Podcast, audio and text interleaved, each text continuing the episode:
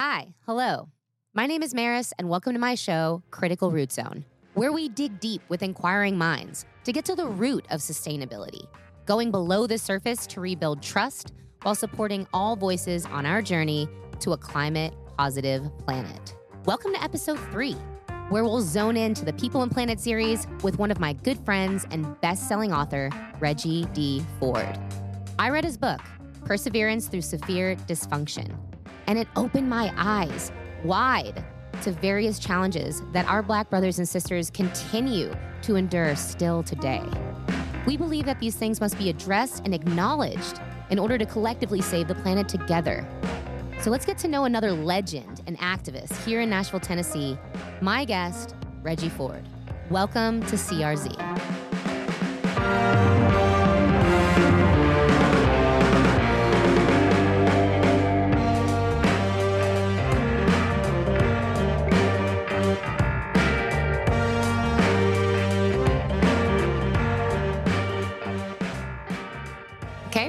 Welcome. Welcome to CRZ. I appreciate you for having me. Oh man, well, we were just talking about how I had two professional broadcasters slash podcasters in my presence. So this has been really easy for me. really easy. I don't know. You might be giving me too much credit, but I appreciate that. I know I know Mr. Gentry. He, he does this, but yeah, I appreciate it. Let's talk about that. Episode one and two, we had Howard on. You were here in the room to listen to those episodes. I yes, mean, yes, it was. it was an honor. I want to first start by saying it, it, it's an honor to share this series with Mr. Gentry and to have sat in here, heard the things that y'all were talking about, and be so moved by his story, his take on the world, his his insights, and uh, so it's an honor to be able to share this same space mm. with him and share it with you as well, Maris. Thank you. Yeah, and his perseverance oh, as man. well. Oh man, should we tie it in? Oh, he's he's persevered through a lot. um, but I mean, he he makes it look so easy, and I think it when you put in the work, uh, the intentional work that he's put in, that's what you get. You get a result that looks uh, almost effortless, but you know from mm. from all that he's been through and what he talked about that it is it is a challenge. It's been yeah, a challenge, truth. but he's he's overcome a lot of those challenges. Gosh, I mean, I, I everything is so serendipitous for me right now because I've been going through my own things and and just recognizing that the diamonds don't just become diamonds. Mm, no, right? no. Hey, pressure, yes, pressure, pressure bust pipes on the negative, but it'll it'll it'll turn carbon into uh in a diamond. So. I think you might be in that in that situation where you you about you're sparkling, so it's, it's diamonds being formed right now. And thank you, thank you, thank you. well, wait, I know that you wanted to touch on some things that Howard and I oh, were discussing. It's People and Planet. Yes. It's the People and Planet series, which this really is just I think this is just a beginning for me. Like this is our series to start off. Yeah. All of the different topics that relate humans to planet because more and more people rights are planet rights. Planet rights are human rights right. because we are the controllers truly. I keep telling people, "Hey, the planet's going to go on without us." Mm-hmm. Right? Like all the things we're doing, this this is going to just we're gonna we're gonna disappear eventually, yeah. and the yeah. planet's gonna keep going. Right. But the more we acknowledge each other and what we're going through and what we've went through, what we've been through, mm-hmm.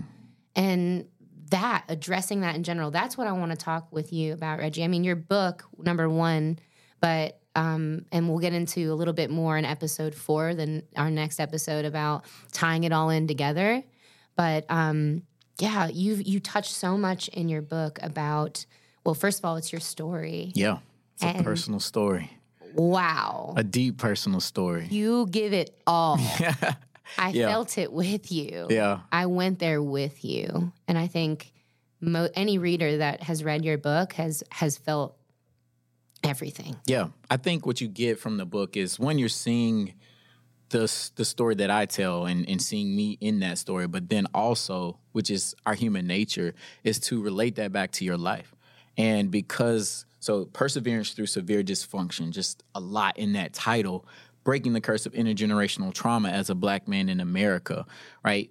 You're not a black man in America, but I guarantee you there's pieces throughout that because trauma is universal. Trauma is something that we all experience. And to to see a situation that I went through. It's like, oh, that reminds me of this time when I went through X, Y, Z, or mm-hmm. I know a family member who went through something like that. Um, so yeah, it, it's it's one of those things where you know it is my story, but it's so it connects to so many different people on so many different levels, which I think is a testament to my life experience, just growing up in the hood, growing up to a single mother in poverty, um, to then going to school uh, on the other side of town with some of the most wealthy people in our city, in our state, in our country, um, who lived a whole different life from me um, and probably lived less than five miles away from me wow. all that time. Yeah. And so, like, I, I, I, I had an experience where I was exposed to that whole spectrum of living. Um, and then I am the result of all that. Yes. And so, because of that, it's not just this story of this kid who went through the hood. It's the story of this kid who went through the hood, who did this, who expo- exposed to this, who experienced all of this, and it's like, whoa.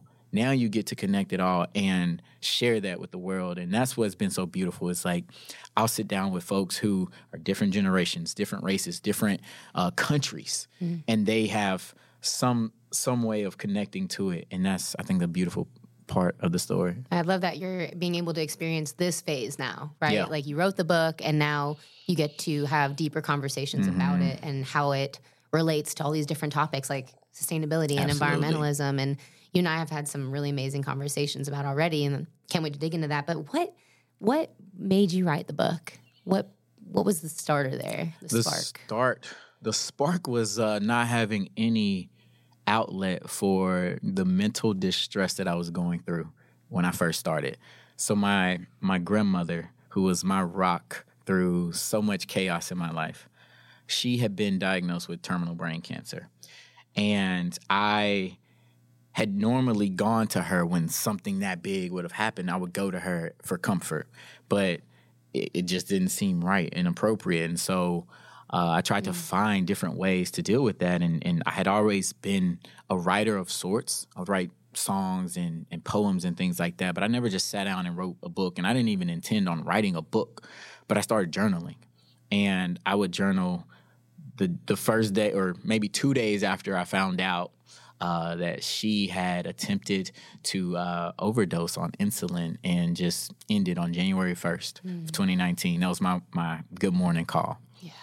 Um, two days after that is when I really got to to journaling and talking about everything that was happening.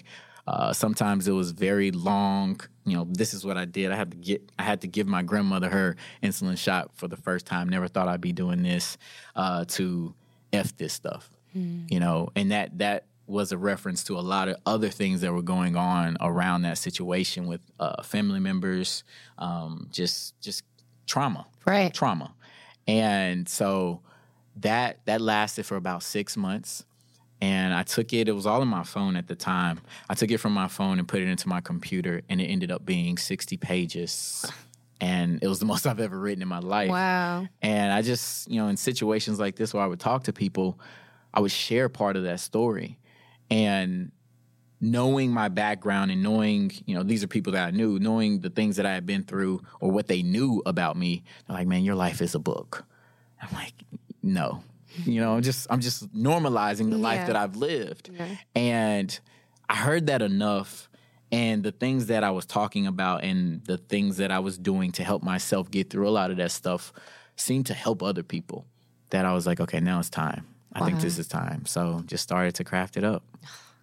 I'm so glad you did. I'm so glad you did. You inspire me. I mean, we talked about this. Like, I might have to write a book too one yes, of these days. But yes. I've been journaling a lot. There you go. So yeah, That's it's my starts. outlet as well. So if you're listening to this and you're not journaling, go yes, ahead and start. Start because it's amazing. Start. It's it's great for that release and and letting it out somewhere. True. True. But um, trauma, yes, is an underlying thing we all go through and in different ways and and that is what connects a lot of us, but mm-hmm. we don't realize that. Mm-hmm. And your book, BLM, was a chapter I really wanted to talk about. Yeah. And uh, I mean, the whole, I could talk about the whole, I literally, if you can see right now, it's highlighted. It's, I mean, it's got marks on it, like just all these different things I want to touch on. But specifically, what I, I, I really found so interesting uh, when you talk about black and white bodies trauma in their bodies. Um, the story of Kalief Kalief Browder. and the system, right? Because we just talked about so much of the system and how the system works with Howard in episode 2 Um, and I know that your family, I know your dad Yeah. was he's been in and out of the system and and how that affected you Yes. and just yeah just touching on that like Kalief's story for instance Yeah. right we want what why was that important in BLM Yeah. I'm gonna touch on you reference my dad. So my dad spent about eight years of his life in prison, um, from when I was eight till uh, I was almost about to be an adult, and um, it affected me because you know growing up wanting that that love and connection that I that I longed for from my from my father, I just didn't have it. And similar to to what Mr. Gentry was saying, like there was anger right? And sometimes it would come out toward who you wanted it to come out to, but other times it's just random and it, it's it's that. And so a lot of things that I now can look back and say that's why I reacted that way in that situation was because of all of this pent up anger from, you know, not having my father there, not having the resources and the food and the transportation and anything and all those things that I truly needed. But uh, in Kalief's story, and if you're not familiar with Kalief Browder's story, there's a documentary out there. There's um, books written about it. But Kalief was uh, a teenager when he and a friend got um, arrested um, for allegedly stealing a backpack. And they were innocent at the time, but Kalief uh, went through the system, was held at Rikers Island for uh, over two years. And most of that two years, he was spent in, in solitary confinement where his brain just started to deteriorate. He had multiple attempts of of taking his own life. He had uh, he was bu- abused by other inmates. He was abused by the guards. He was starved. He was he was put through hell. right And he was a, a, a teenager who you know in this country we're innocent until proven guilty, but it didn't appear that way because all of these years he he's waiting on a trial, and so he eventually got out and that he was on talk shows around the world, uh, around the country, rather, and um, would tell his story about all the things he was doing in, in the fight for justice.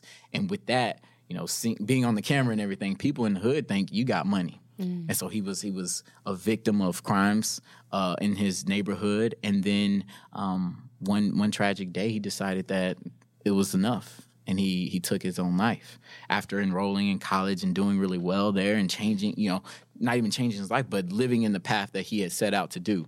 And uh, it just you know when you look at it all he was he was uh, adopted. Uh, he was you know went from you know foster homes and different things like that to um, a mother who uh, a mother and father who you know didn't have those resources enough to to put all the things around him that he needed to Right, succeed yeah. regardless of what was going on with the criminal stuff or alleged alleged Yeah, stuff right. and and then in a in a education system that deemed him you know uh not smart or whatever it was when it's it, our our schooling should adapt to our kids who it's supposed to serve as opposed to us having to fit these kids into this same hole absolutely yes and so, uh, you know, all those different systems from the criminal justice system to the education system to um, the systems that help provide for the indigent, um, Yeah. they all failed him. yeah And while he may have hanged himself, I do not believe and will never believe that he was the reason for his death. All those things were the the culprit, and that's just one story and that's one. That's Yeah. one of a bunch, and a bunch.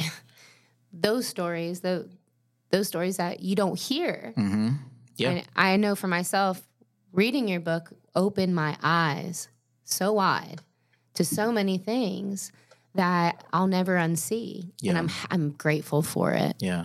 because my life has changed. Mhm. And I already I've already been this deeper thinker and now here we are. We're just going. We're just going in and in and in and there's no going back and I'm Right. I'm grateful for it. Yeah. Um, and that's what I want to do on this podcast. I want listeners and w- people watching to see and hear real stories, real people, Mhm. and understand that this isn't unique. Right. This is everywhere, Yeah. especially our country, which was founded on freedom, where people of all colors are not free, No. Not to this day. not to this day. and and you know, Mr. Gentry talked about, you know, reinstating those voting rights. Right, that's such a huge part because that that's the basis of democracy having a voice Yes. to then elect to to then uh, have a say so in the laws that govern your life Yes. and you know going back to the founding right we it's it's said that that six percent of the adult population at the time of the De- declaration of independence was able to vote six percent Six percent. so all people Yes. are created. it- Not all people are voting. Six percent because women weren't voting. Non uh, land owning whites weren't voting. Black people weren't voting. Uh, any native indigenous populations they weren't voting. And so you had this very small group of wealthy individuals who owned land who were making the decisions for everybody and our and our country has evolved since then. We are a big melting pot. We can look at the folks that are in this production right now. We're a big melting pot of different things, and uh, to know that our uh, system still is governed by these documents that aren't necessarily relevant to the world that we live in today is is, is tough. Facts. It's tough. Yeah. So Well, gosh. Okay, so I'm just going to touch back too. I, I had a series on voting with Bob Freeman. Mm-hmm.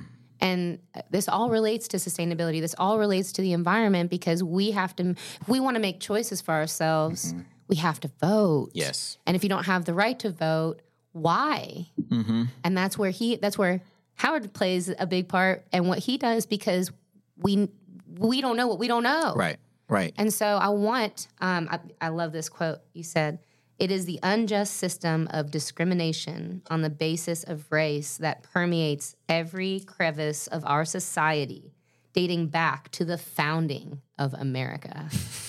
okay, Reggie.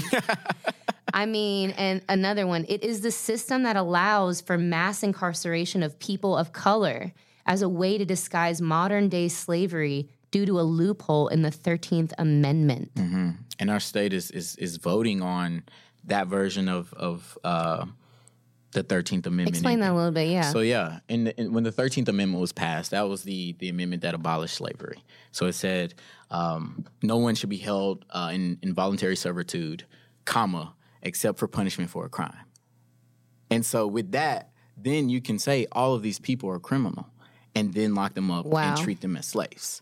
And so when you when you see mass incarceration and the disproportionate way it aff- affects people of color, um, it just makes you wonder, right? yeah, definitely. you know and, and when that took off so my dad was my dad was born in the 70s early 70s and at that time i think our, our, our prison population was somewhere around like 300000 400000 it is more than 10 times that now That's a whole nother series we got to do. it is crazy. It is like skyrocketed since then when with the war on drugs, with the war on crime. Mm. War on crime because if you commit a crime then we can, you know, bypass this 13th amendment.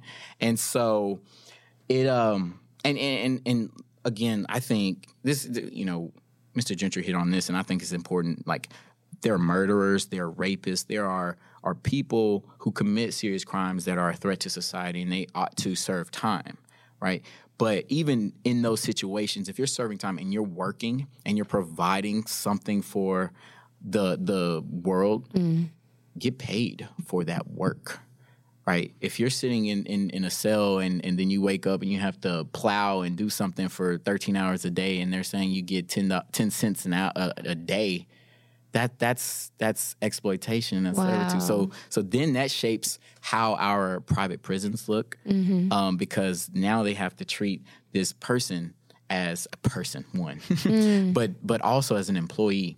Which, if you run any business, you know that that salaries and wages and benefits is probably the biggest line on anybody's income statement. And if that increases, then it's it's not always it's not going to be uh, in benefit to have as many people in those beds because right now they want people locked up because they get paid off of it wow. Yeah. right? And so if you if you start to um, adjust how those things look, the d- dynamics around that, then we may see uh, more opportunities Yes. because you're more productive out here than you are in there. You're going to be uh, of of use and, and more productive in society if we can find a way to rehabilitate you to to reinstate Yes. you as opposed to keeping you behind bars which all plays into the environment. all of it I mean, it if- all does If we can't just be people in the world, if we can't just live and work and do these normal things, right? Like these rights, yes if you don't Rights. have them, Rights. if you don't have them, basic rights how can we even talk about the environment Yeah. and what and what Howard said? If you're just a bad person in general, or, or I, I, I, the quote is, you can your character is going to show throughout. absolutely So if you don't care about yourself, you don't care about the environment either. You don't care about other people. You probably don't care about the environment Right. either. And you know how do it seems impossible. How do we change people? How do we get them to care about themselves?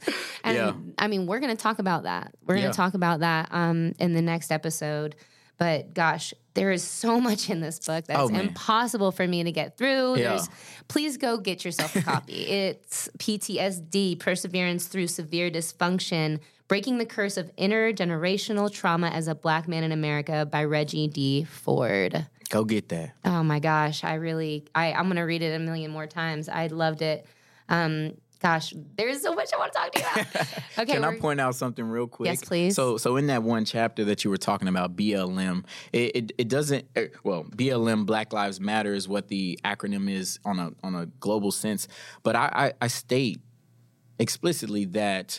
Um, it's not associated for me personally with an organization or anything like that. It's a phrase, it's a chant like Black Lives Matter because for so long, black people have felt like they didn't. And I think that that is uh, that part really relates to sustainability as we talk about that piece. Yes, thank you. Thank you for that. Ooh, okay. Up next, Reggie and I are going to get into the critical root zone. So we're going to get down and then we're going to tie it all together of people and planet. And I'm going to ask a very important question in that episode. But as you all know, I love to connect with the people. I'm here for you. I want to hear you. Please reach out. Also, if you want to be a podcaster, I've got the best crew in Nashville here at Elm Hill Studios. And all you got to do is send me an email. It's criticalrootzone at gmail.com. And before we get to the next episode, just remember that in order to love the planet, we got to love each other. And in order to love each other, we have to love ourselves. So make sure that you're asking questions, inspire people to do better, and we can do anything when we stand united.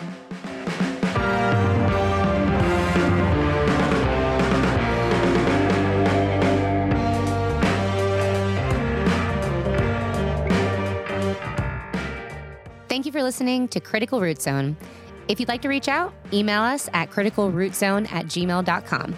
Critical Root Zone is produced in Nashville, Tennessee, copyright 2022.